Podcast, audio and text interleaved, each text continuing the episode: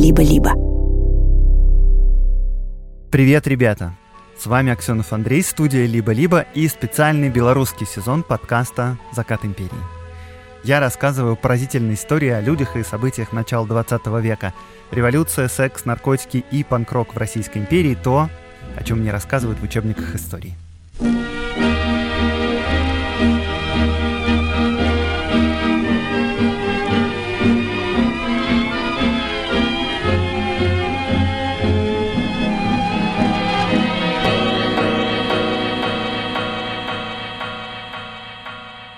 Это специальный белорусский сезон подкаста «Закат Империи».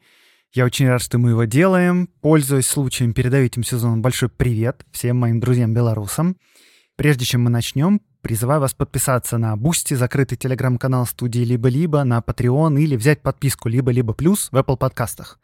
Потому что каждому выпуску этого сезона там будут довольно обширные дополнения, такие интервью-мейкинофы. Мы вместе с продюсеркой Машей Агличевой будем обсуждать выпуски, сложности с ними связанные. Я буду рассказывать всякие кул-стори, не вошедшие в выпуски. Ну и вообще мы будем там по душам беседовать. Подписывайтесь, где вам удобнее. Ссылки в описании. Второе. Или даже первое. Я еду в большой европейский тур. Приходите все на лекции. Вильнюс, Рига, Таллин, Стокгольм, Прага, Варшава, Будапешт, Белград, Берлин, Париж, Лондон, Амстердам, Барселона, Лиссабон и Стамбул. Приходите все и зовите друзей. Буду где-то рассказывать про белую миграцию, а где-то про то, как жилось людям во время Первой мировой войны и как они вывозили или не вывозили. Билеты можно взять за наличные на месте, но обычно у меня sold out. Так что лучше проходите по ссылкам в описании, смотрите расписание и темы лекций и покупайте билетики заранее, с любой карты, что с российской, что с иностранной. Покупка там будет через бота в Телеграме. Всех очень жду. И это все будет уже в марте. Так, что еще, о чем предупредить? Да, выпуски на Ютубе будут выходить с недельным опозданием. Ну, потому что слушайте подкаст «Закат Империи» в подкаст-приложениях. Там все вовремя. И у этого сезона есть специальный партнер. Подписной книжный сервис Bookmate, с которым мы будем для вас вести специальную рубрику в середине выпуска с рекомендациями книжек.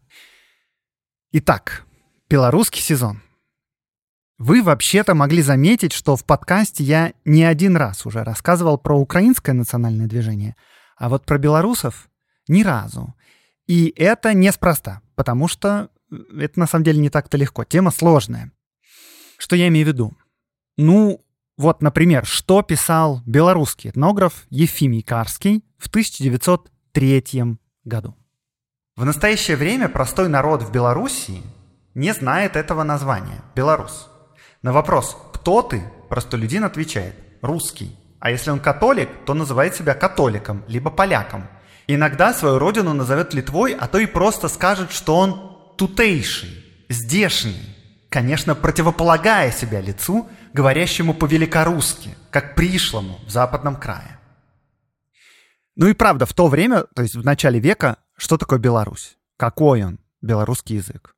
Чем он должен отличаться от русского и польского? И вообще, кто такие белорусы? Это вопросы все открытые, и вокруг них велись тогда споры. Потому что это время формирования нации. Знаете, как планета, которая еще не застыла, магма кипит, смешивается, есть много течений, и пока что не ясно, где на этой планете будут горы, а где моря. Существовало множество взглядов, которые спорили между собой. Что белорусы — это часть русского народа. Что белорусы — это самостоятельная нация. Или что белорусов вовсе нет. Если ты католик, то ты поляк. А если православный, то ты, соответственно, русский. А если перешел из католичества в православие, то, естественно, из поляка стал русским таким образом. Были мнения, что этот вопрос, кто такие белорусы, вообще не важен. Потому что все народы вместе должны бороться не за свою обособленность, а за мировой интернационал и социалистическую революцию. А может быть, и эта борьба тоже не важна. И надо быть просто европейцем, заниматься искусством, стать частью мировой культуры. А еще ведь на территории Беларуси жили не только белорусы, которые, как мы услышали у Карского, называли себя не обязательно белорусами, а еще, например, тутейшими или краевцами, или кривичами, или литвинами. Жили еще и евреи, которых в городах и местечках было до половины, и у них тоже шли споры насчет языка и родины. Уезжать ли в Палестину, или их родина тут? Говорить ли на идише или на иврите, или на русском? Верить в бога отцов или нет? А еще тут жили поляки, и русские, и татары, и многие другие. Ну и, конечно, по поводу всех этих важных вопросов свое мнение было и у Петербурга, столицы Российской империи, и в Варшаве, столице номинально все еще существующего царства польского, тоже были на это все свои взгляды. В результате из всех этих проектов победил один. Именно он кажется нам сегодня естественным. Но это только потому, что это проект победивший. Да, нетрудно догадаться, что я имею в виду проект большевиков. Ну и, собственно говоря, получилось так, что на вопрос, кто такие белорусы и что такое Беларусь, ответили в итоге в Кремле. Но все могло пойти совсем не так. И в этом сезоне мы будем рассказывать о разных людях. Белорусах, евреях, литовцах, русских, которые жили на закате империи, на тех территориях, которые занимает современная Беларусь, которые мечтали о будущем этой земли, о будущем своих народов и воплощали в жизнь свои идеи. И все были правы по-своему. И первая сегодняшняя история про аристократку из древнего литовского рода, которая считала себя белорусской, которая в своих имениях признавала только белорусский язык. При этом она была католичкой, а белорусский язык поддерживала на латинице. Ну, то есть представьте себе, да, современную Беларусь, которая входит в Европейский Союз, с бело-красно-белым флагом и с гербом погоня, а еще с древними аристократами-католиками из Великого княжества Литовского и с белорусским языком латиницей. А ведь это тоже был один из вариантов будущего, возможного будущего, я имею в виду, если смотреть на все это из начала двадцатого века. Ну, поехали.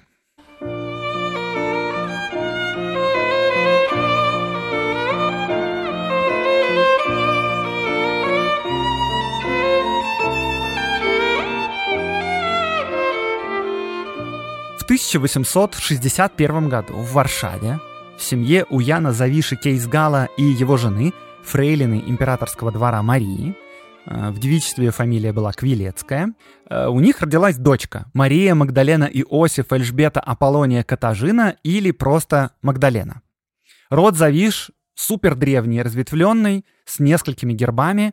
Отец Магдалены, Ян Завиша, наследовал герб «Лебедь».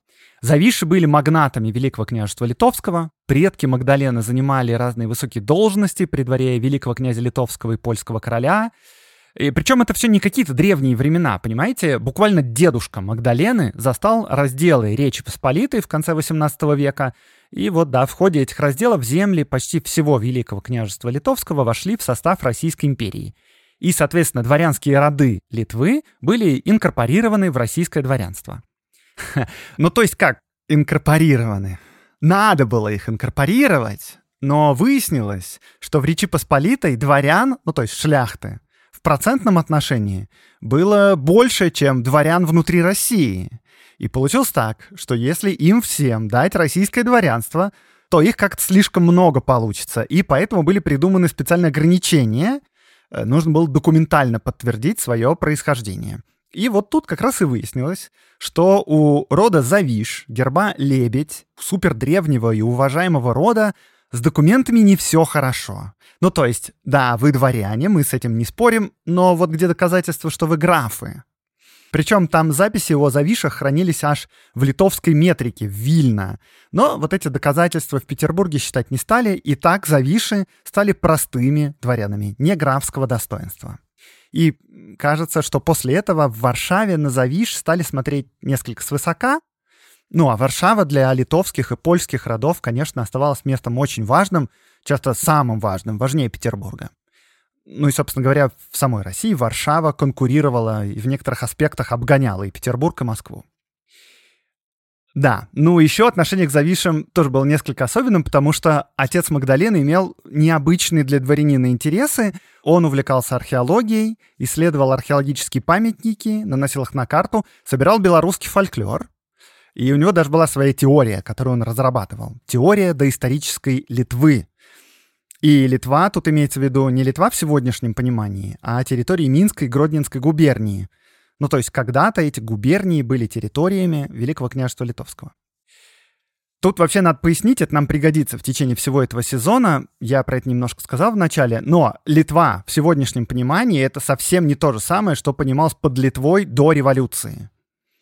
Потому что местные крестьяне, православные, католики, униаты, легко называли себя Литвой, то есть литвинами. Язык, на котором они говорили, называли русским, но совершенно четко себя дистанцировали от России. То есть нет, мы не москали, мы не великороссы или как их там зовут. В Петербурге же считали местных людей, ну, как бы такими немного испорченными польским влиянием русскими, которых по-хорошему надо бы вернуть, знаете, в лоно, в лоно правильного русского языка и в лоно родной церкви. Ну, то есть православной, естественно. Э, да, кстати, еще о церкви. Тут, на территории нынешней Беларуси, жили христиане, католики, православные, старообрядцы, а еще униаты. Униатская церковь — это такая церковь, которая внешне похожа на православную, ну, то есть она сохраняет обряды, иконы и все такое, но при этом она подчиняется папскому престолу в Риме и следует догматам католической церкви. Ну и на минуточку, на момент прихода сюда Петербурга семьдесят процентов этих земель именно униаты. И вот, да, после присоединения этих земель к России католики, конечно, стали дискриминированы э, по сравнению с православными, но серьезнее всего взялись за униатов. В тысяча восемьсот тридцать девятом году униатская церковь была присоединена к православной, и для униатских священников, ну, помимо изменения догматов церкви, это был еще и явный даунгрейд. Например, вот что писал журналист и сын униатского священника Евгений Лопушинский. «Сделаться русским попом, воспринять на себя образ и подобие представителей самой непривлекательной и отталкивающей стороны русизма. Измените, переродите нравственно русское духовенство, и тогда говорите об обрусении путем православия. Пошлите все это духовенство в баню. Остригите волосище, наденьте на него приличное платье, сообщите ему характер, нравы, понятия людей, взросших под воздействием симпатических культурных традиций. Тогда об этом предмете можно будет еще толковать». Ладно, я что-то отвлекся, хотя религия имеет важное значение. Завиши, род, про который мы сегодня говорим, ну и, собственно, наша сегодняшняя героиня, как и большинство дворян Великого княжества Литовского, были католиками. Ну и с точки зрения Петербурга они были не самыми идеальными дворянами, вот так скажем. Магдалена, как ее отец, знал несколько языков: французский, польский и белорусский, ну и позже русский. С мамой у нее были сложные отношения. Магдалена писала: «Я сама у дзяцінстве глибоко отчула розницу, якую моя маці робила між мною і моєю сестрою, їй нелюбіміцей. Треба його перенести, але горіч по їм застається». Ну, то есть, да, мама любила больше любимец сестру, и Магдалене не нравился такой фаворитизм. Есть даже мнение, что любовь Магдалены к белорусскому языку возникла вот тогда в детстве из протеста по отношению к маме полячке и из любви к отцу, который как раз любил родные места.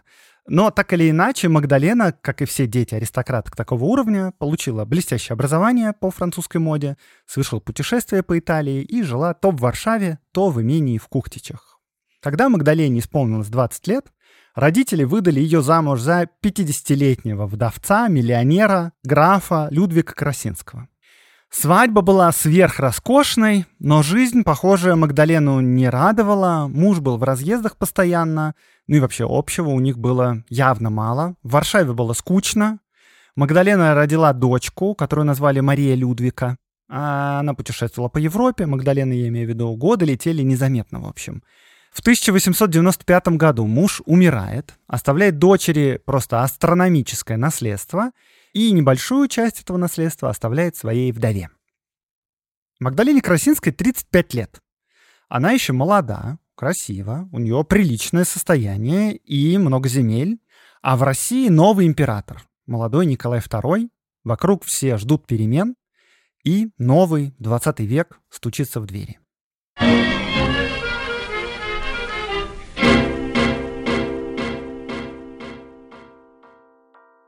У подкаста «Закат империи» есть друг и партнер, подписной книжный сервис Bookmate. Вместе с ним мы вам будем рекомендовать классные книжки, которые помогут больше понимать историю и культуру Беларуси или помогут лучше понимать, как было устроено общество в то время.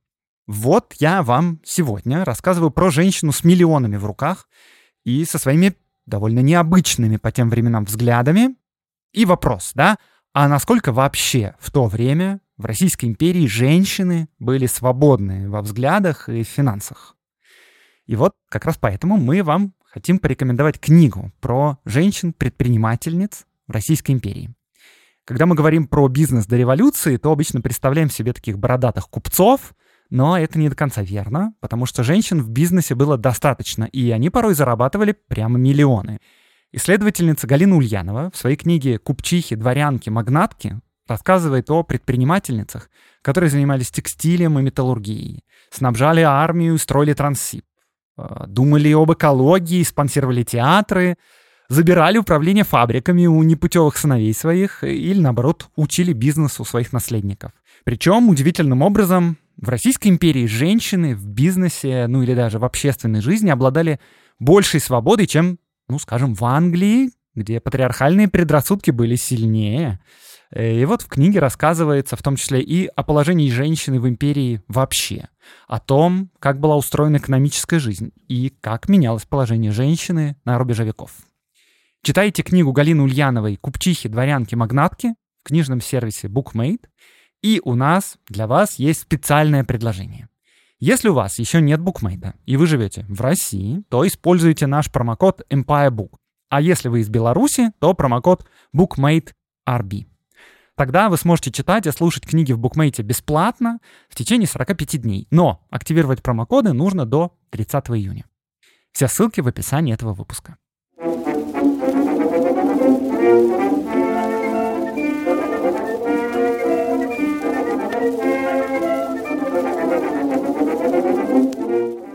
В тысяча девятьсот первом году дочь Магдалены, то есть Мария Людвика, выходит замуж за Адама Людвига Чарторыского.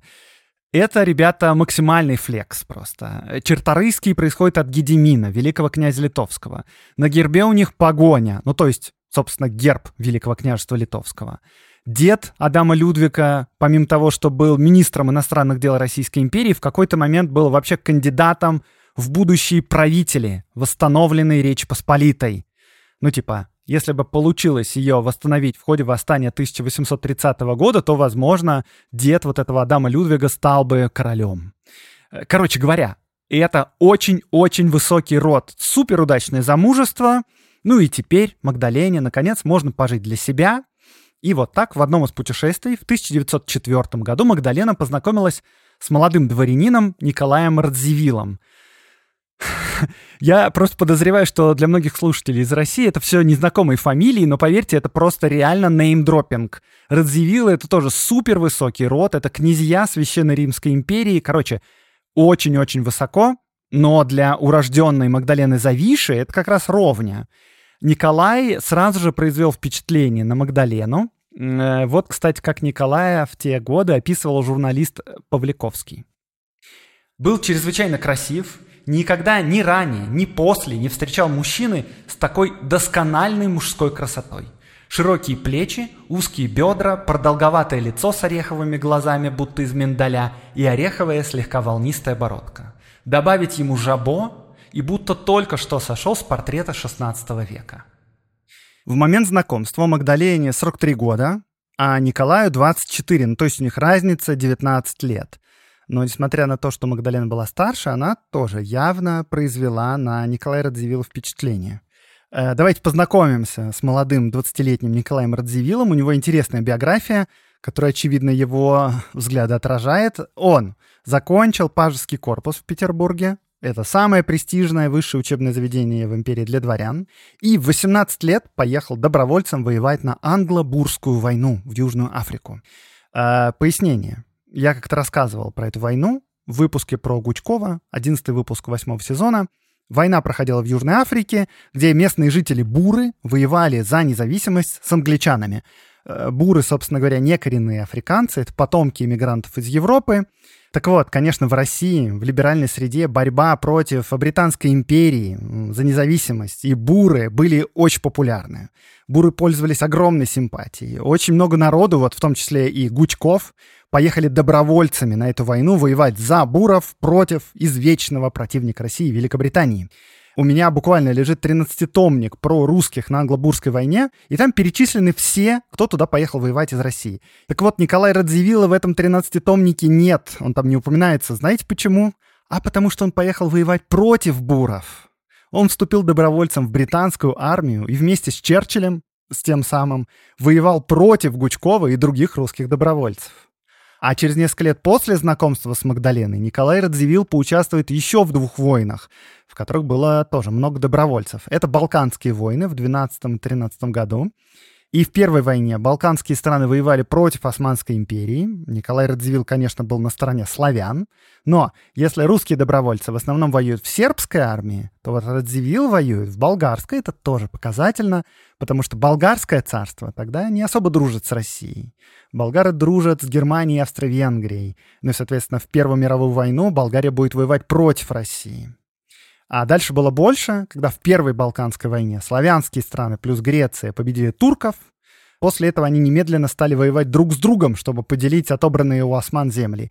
И да, опять же, если русские патриоты воевали на стороне сербов или черногорцев, то Николай Радзивилл опять воюет на другой стороне, за болгар, против русских либералов и патриотов. Ну а с Балканскими войнами я уже вперед чуть-чуть забежал. Э, да, познакомилась сорокатрёхлетняя Магдалена с двадцатичетырёхлетним Николаем в тысяча девятьсот четвёртом году, то есть буквально накануне русско-японской войны, и в которой Николай тоже, конечно, участвовал, он был призван, и поэтому сразу после знакомства им пришлось разлучиться. Николая призвали в армию, он уехал на Дальний Восток воевать с японцами. Все время войны они переписывались, и когда в девятьсот шестом году Николай вернулся, Магдалена и Николай едут вместе в Лондон и женятся там. Брак этот совершенно не понравился ни обществу, ни родственникам Николая. Ну, типа, жена почти на двадцать лет старше мужа. Так не делается, знаете. Думаю, что кто-то еще подозревал, что Николай Радзивилл женился на деньгах. Плюс для варшавского дворянства Николай Радзивилл тоже был несколько токсик, потому что занимал пророссийскую позицию, пропетербургскую. В общем, после свадьбы с тысяча девятьсот шестого года они поселились в имении Магдалены в Кухтичах. И вот на это время как раз приходится самая активная общественная деятельность Магдалены, о которой я еще ни слова не сказал. Это время, это очень важное время для Беларуси, для белорусов и белорусского языка, потому что в конце предыдущего, девятьсот пятого года, император Николай второй под давлением революции подписал манифест о свободах, в котором, помимо прочего, было провозглашено равенство всех религий. Да, получается, и униатство, и католичество. Но, что важнее, еще была провозглашена свобода слова. И вот почему это важно.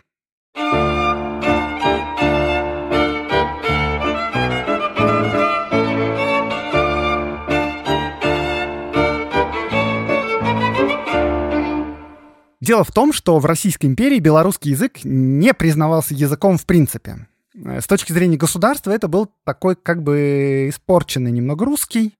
Ну и если в селе на нем местные разговаривают, то вот уже на письме лучше его не использовать. Зачем вообще развивать этот язык? Учите типа нормальный русский. Да, но за белорусским признавался статус наречия. Э, наречие — это уже не диалект как бы, нечто большее, но все-таки не самостоятельный язык. Кстати, да, больше того, в некоторых случаях правительство все-таки даже предпочитало белорусский язык польскому. Например, в девятнадцатом веке переводились церковные службы с польского на белорусский. Э, переводили бы и на русский сразу эти службы, естественно, но просто русские тогда местные крестьяне могли плохо понимать. Ну и переводили на белорусский, хотя бы не на польский, понимаете? Э, если посмотреть на Украину, э, то вот в отношении украинского языка существовали прямо законы, запрещающие печать книг на нем. Белорусский язык шел немного ниже радаров, ну, потому что, собственно говоря, в Украине процесс национального строительства начался раньше, и в Петербурге начали раньше беспокоиться по этому поводу. Так вот, в отличие от украинского, на белорусском языке не запрещали печатать законодательно. Но запрещали, во-первых, печатать на белорусском латиницей, потому что, да, в первой половине девятнадцатого века издавались книги на белорусском, но латиницей, не кириллицей. И вот это вот запретили. Ну, опять-таки, из-за опасений польского влияния. Но, во-вторых, нельзя было сказать, что печатать можно было все, что хочешь. Вообще-то была цензура. А цензура могла не пропустить книгу в печать просто по любому поводу. Вот, например, в тысяча восемьсот девяносто девятом году в Вильне запретили печатать книгу Франтишека Богушевича на белорусском языке под названием «Белорусские повествования Бурачка». И оцените причину запрета. Прячется ли в этом сочинении тенденция, помимо малорусской, создать еще и белорусскую литературу и таким образом разбить и ослабить литературное и национальное единство, а в результате этого и политическую мощь русского народа? Понимаете, да, ну то есть если белорусское наречие еще и существует, то вот литературы белорусской быть не должно. Так вот, в тысяча девятьсот пятом году в этом отношении все поменялось. И да, именно из-за свободы слова. Белорусских кружков к этому моменту было уже много и в Петербурге, и в Москве, и в Вильне, и внутри Беларуси. И появились первые газеты на белорусском. Но при чем тут Магдалена Радзивилл? А потому что она, во-первых, явно и открыто идентифицировала себя именно как белоруску, а во-вторых, у нее было очень много денег. И именно она стала самым крупным жертвователем на продвижение белорусской культуры вообще. Без нее не было бы огромного количества вещей. И многие другие герои этого специального сезона знали лично Магдалену Радзивилл и были обязаны ей помощью прямой. В тысяча девятьсот шестом году она вместе с мужем отправилась в Петербург, где у них было много знакомых в высших кругах, конечно, но большее значение имеет для нашей истории, что она подружилась там с Брониславом Эпимах-Шипила. Кто это такой? Это преподаватель Римско-католической духовной академии в Петербурге, ну то есть учебного заведения, которое давало высшее духовное образование. Для Магдалены, глубоко верующей католички, это было существенно. Но важнее то, что он был очень значимым человеком в белорусском кружке в Петербурге. Сразу после опубликования манифеста Эпимах-Шипила создает в Петербурге первое белорусскоязычное издательство «Загляне солнце» и «нашае оконце», которое издает всех главных поэтов и писателей на белорусском. Янку Купалу, Якуба Колоса, в общем, всех тех, кого сейчас изучают в Беларуси на уроках литературы. И да, деньги на это дает Магдалена Радзивилл. Дальше в Вильне открывается издательство Мартина Кухты, который издает самую главную газету на белорусском языке — «Нашу Неву». Про Мартина Кухту мы будем рассказывать отдельно, да, но деньги издательства идут тоже от Магдалены Радзивилл, если не напрямую, то обеспечивая заказами на печать. А еще для Магдалены важна роль церкви. А в Российской империи не только наверху, но и в народе считалось, что католик значит поляк. Но я-то вот не полячка, говорила Магдалена. И вот посмотрите, да, преподаватель католической духовной академии в Петербурге тоже не поляк. И не просто не поляк, а буквально основатель белорусского издательства. Можно быть белорусом и католиком. И тут пришлось войти в конфликт, собственно, с поляками, которые тоже не хотели отдавать ни паству, ни учебные заведения. Самое важное такое вот учебное заведение для белорусов была Виленская семинария, потому что Вильна, то есть сегодняшний Вильнюс, это культурная и общественная столица белорусского движения тогда. Вот, например, есть сведения из того времени. Тогда в Виленской католической семинарии учился Адам Станкевич, и вот что он писал по поводу конфликтов с поляками. «Католицкая духовная семинария у Вильни, якая на протягу якого паўвеку была цвердыней не толькі каталіцтва, але не менш, калі не больш і цвердыней польскасці. Дык зразумелая рэч, што беларускі рух, які пачаў паказвацца асабліва ярка ад самага пачатку двадцатага стагоддзя, у мурах гэтай семінарыі прыхільна спатканы быць не мог». Ну, то есть он говорит о том, что в стенах этой семинарии слишком сильно было польское влияние, и поэтому никакой особенный белорусский дух там не мог показываться. Вместо Виленской семинарии центром белорусского католичества стала Могилевская семинария. Пара ее выпускников решили издавать первую католическую газету на белорусском языке, причем только на латинице, называлась она «Беларус». Ну, издавалась тоже в Вильне. И эта газета, конечно, больше всего пользовалась поддержкой Магдалены.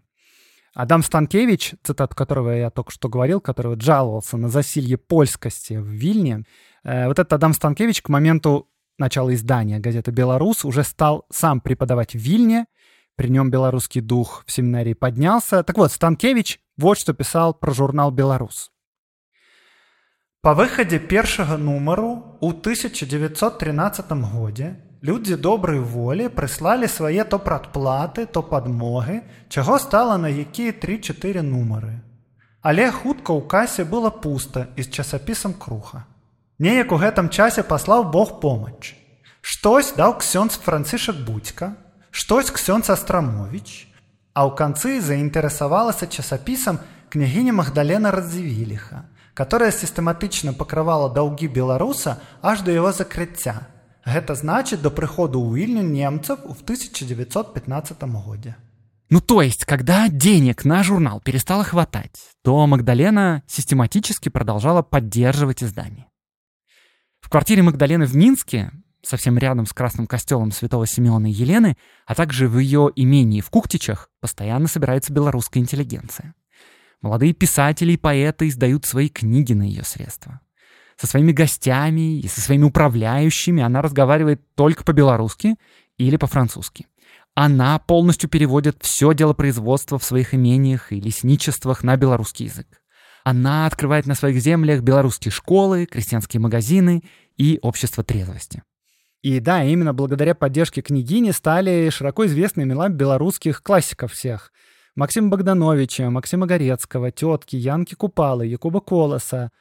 А в знак благодарности в публикациях, которые издавались за ее счет, появилось изображение герба с лебедем, а это герб рода Завишей, собственно говоря. Еще Магдалена начинает задумываться о возрождении в Минске храма Фомы Аквинского, и чтоб служба в нем велась на белорусском языке.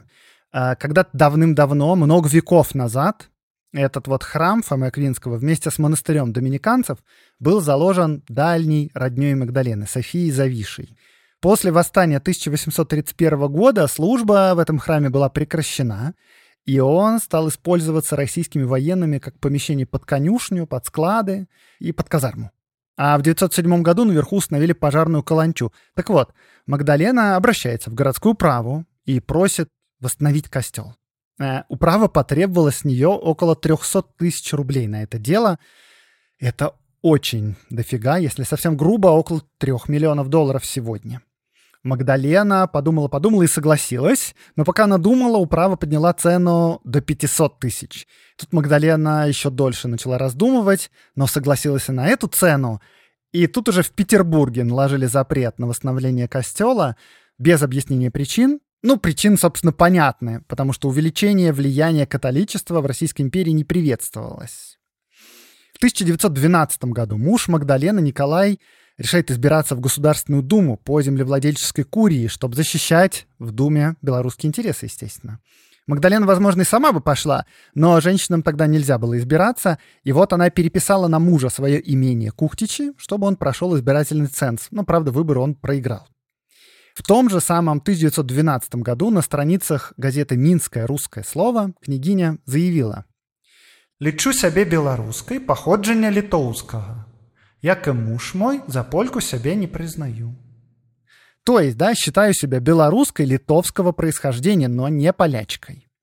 После всего этого, ну, в особенности после этого заявления, польское дворянство, конечно, возмущалось, но вообще тут надо сказать, что Магдалена, Магдалена, конечно, была самой публичной и прямолинейной дворянкой, которая поддерживала и разделяла белорусскую идею, но она была не единственной, были и другие дворяне, в том числе и магнаты, которые в том или ином виде поддерживали процесс белорусизации. Эдвард Войнилович, Винсент Святополк-Мирский и другие. Да, но еще надо сказать, что уже внутри белорусского национального движения не сказать, что было прям строгое такое единство. Потому что, конечно, у разных людей взгляды были разные. Например, в газете «Наша Нива», которую я уже упоминал, взгляды были левые, социалистические и антиклерикальные. А взгляды самой Магдалены и журнала «Беларус» консервативные, католические. Ну, что неудивительно, поскольку сама Магдалена была богатейшей дворянкой из древнего рода и глубоко верующей католичкой. Конечно, она совершенно не сочувствовала никакой национализации земель и переделу собственности. Но на весь этот рост бурный национального самосознания, культуры и разных инициатив, конечно, сильно повлияла Первая мировая война и революция.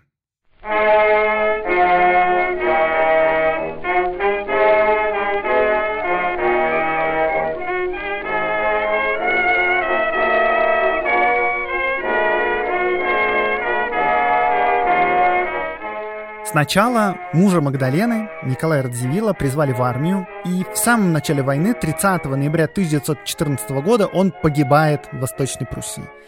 Магдалена была безутешна, она его очень сильно любила, Кстати, если кто тогда и думал, что Николай Радзивилл женился на женщине почти в два раза старше себя ради денег и наследства, то получилось наоборот, да, Магдалена наследовала своему мужу. Газета «Беларусь» выпустила специальное дополнение, где четыре полосы было посвящено князю. На одной полосе целиком была изображена фотография покойного. О похоронах вспоминали вот так. Лежал князь в металлическом гробу, забальзамированный, обложенный серебряными и фарфоровыми венками, среди которых в ногах бросался в глаза венок зелени с большой национальной белорусской лентой, на которой было написано «Пухом тебе, князь, земелька в твоей родной сторонке». Дела на фронте шли не очень. Летом тысяча девятьсот пятнадцатого года была оставлена Варшава, потом немцы взяли Вильну, центр белорусской культурной деятельности, и немецкие войска встали в пятидесяти километрах от Минска. На территории, которую контролировали немцы в шестнадцатом году, по специальному указу маршала Гинденбурга, кстати говоря, иерархия языков, э, так сказать, перевернулась. Ну то есть, если в Российской империи образование в университетах и в гимназиях было только по-русски, то теперь на вот этих землях, где стояли немцы, учиться по-русски было запрещено. Запрещено было использовать русский язык в делопроизводстве и даже в СМИ. Разрешались только польский, литовский и белорусский языки. Ну и фронт вот этот э, в пятидесяти километрах от Минска примерно сохранялся на этой линии до самой революции.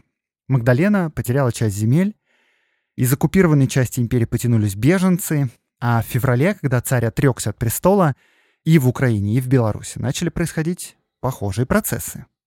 В начале апреля, ну то есть весной уже тысяча девятьсот семнадцатого года, в Минске состоялся съезд белорусских национальных партий и обществ, был создан Белорусский национальный комитет, а летом прошли выборы в Белорусскую краевую раду, которая отстаивала перед Временным правительством идею автономии Беларуси. С марта по ноябрь тысяча девятьсот семнадцатого года в Беларуси и среди беженцев-белорусов действовало четырнадцать разных белорусских национальных партий и организаций. И, как вы, наверное, догадываетесь, национально-консервативные христианские идеи были совершенно непопулярны. Время помещиков, дворян, родовитой аристократии, польской шляхты и литовских княжеских родов стремительно уходило. Ну а самую большую популярность завоевывали белорусские социалисты, о которых мы расскажем в следующих выпусках. Но, тем не менее, Магдалена пользовалась таким авторитетом и уважением, что против нее особо критики не было. Ну и к тому же самая главная белорусская партия, то есть социалистическая громада, вообще прям в своей программе говорила, что среди белорусов классового расслоения нет. Ну то есть вообще в мире оно, конечно, есть, но у нас нету. Так что, ну типа, все окей, княгиня. А Магдалена сама тоже нашла важное дело, к которому хотела приложить руку. Это возрождение униатской церкви в Беларуси. И после падения самодержавия это дело не могло теперь встречать никаких препятствий. Ну, то есть, да, Магдалена сама была католичкой, но и униаты ведь тоже католики, а при этом униатская церковь отличается от католической, ну, то есть она особенная. А белорусам важно иметь особенное, то, что их будет явно отличать и от поляков-католиков, и от русских православных. Княгиня передала свое бриллиантовое колье для того, чтобы на него основать униатскую академию в Риме, чтобы там могли готовить священников. Но времени оставалось мало. После прихода к власти большевиков все вообще пошло кувырком. За зиму и весну немцы заняли почти всю территорию Беларуси. Потом большевики заключили с ними мир. Потом в Вильнюсе попытались провозгласить королевство Литва. В Беларуси объявили независимую народную республику. Магдалена, конечно, приветствовала создание республики, но это все уже совсем другая история, которая закончилась, как мы знаем, тем, что большевики установили в конце концов свою власть. Никакой униатской академии в Риме основать тоже не удалось. Один из священников продал бриллиантовое колье, эти деньги частично пошли на униатскую семинарию в Пинске, частью на чисто католический монастырь в Друе, а часть, кажется, ушла сквозь пальцы. Магдалена потеряла все. Она потеряла свои имения, она потеряла свои богатства, она потеряла свою родину, она бежала в Варшаву. А в Варшаве, в столице теперь уже независимой Польши, как вы помните, ее не любили. Это мягко еще сказано, не любили. Ни о ком вообще так плохо тогда не писали газеты, как о Магдалене. Ее даже один раз сильно избили, и она уехала на лечение в Кёнигсберг. ни в Польшу, ни тем более в Беларусь она уже больше не вернется. Некоторое время она живет в Германии, но когда там начинает подниматься нацизм, она перебирается в Швейцарию. И там Магдалена решила оставить мир и уйти, наконец, в монастырь. Она ушла в доминиканский монастырь в городе Фрибур с довольно суровым уставом. Ей продолжают писать с просьбами о помощи, но она уже совсем не богатейшая дворянка. Она даже как-то ответила так. «Мне кажется, что преподобный отец не отдает себе отчет о моем финансовом положении. Большинство того, что имело, сейчас в руках большевиков по ту сторону границы. То, что имея в самой Польше, уменьшилось еще больше из-за неслыханных налогов, реквизиций, а также через бессовестную администрацию. Имею большие долги, а того, что остается от доходов после отчисления процентов за долги и пенсии для старых слуг и их вдов, хватает мне на скромную жизнь в сельском монастыре. Прошу от меня ни на что не надеяться, ибо ничего не могу дать». Но на самом деле она до конца продолжала заниматься благотворительностью, и оттуда, из Швейцарии, просто не в таких масштабах, как раньше. И там же, в Швейцарии, она и умерла шестого января тысяча девятьсот сорок пятого года. А в июле две тысячи семнадцатого прах Магдалены был перевезен на родину, в Беларусь, в Красный костел Святого Симеона и Елены в центре Минска, неподалеку от того места, где она когда-то жила. В две тысячи восемнадцатом году она была похоронена в костеле Святого Роха на Золотой Горке в Минске.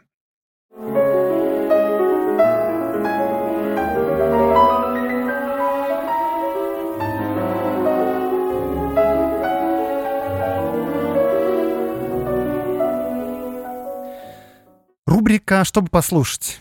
В межсезонье я сходил в гости в известный вам, ну, я надеюсь, в известный э, исторический подкаст «Короче, история».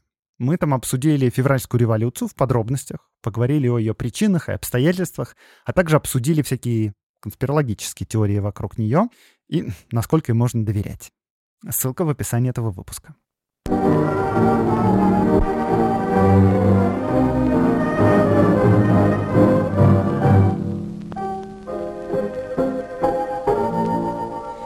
С вами был Аксенов Андрей, студия «Либо-либо» и специальный белорусский сезон подкаста «Закат Империи».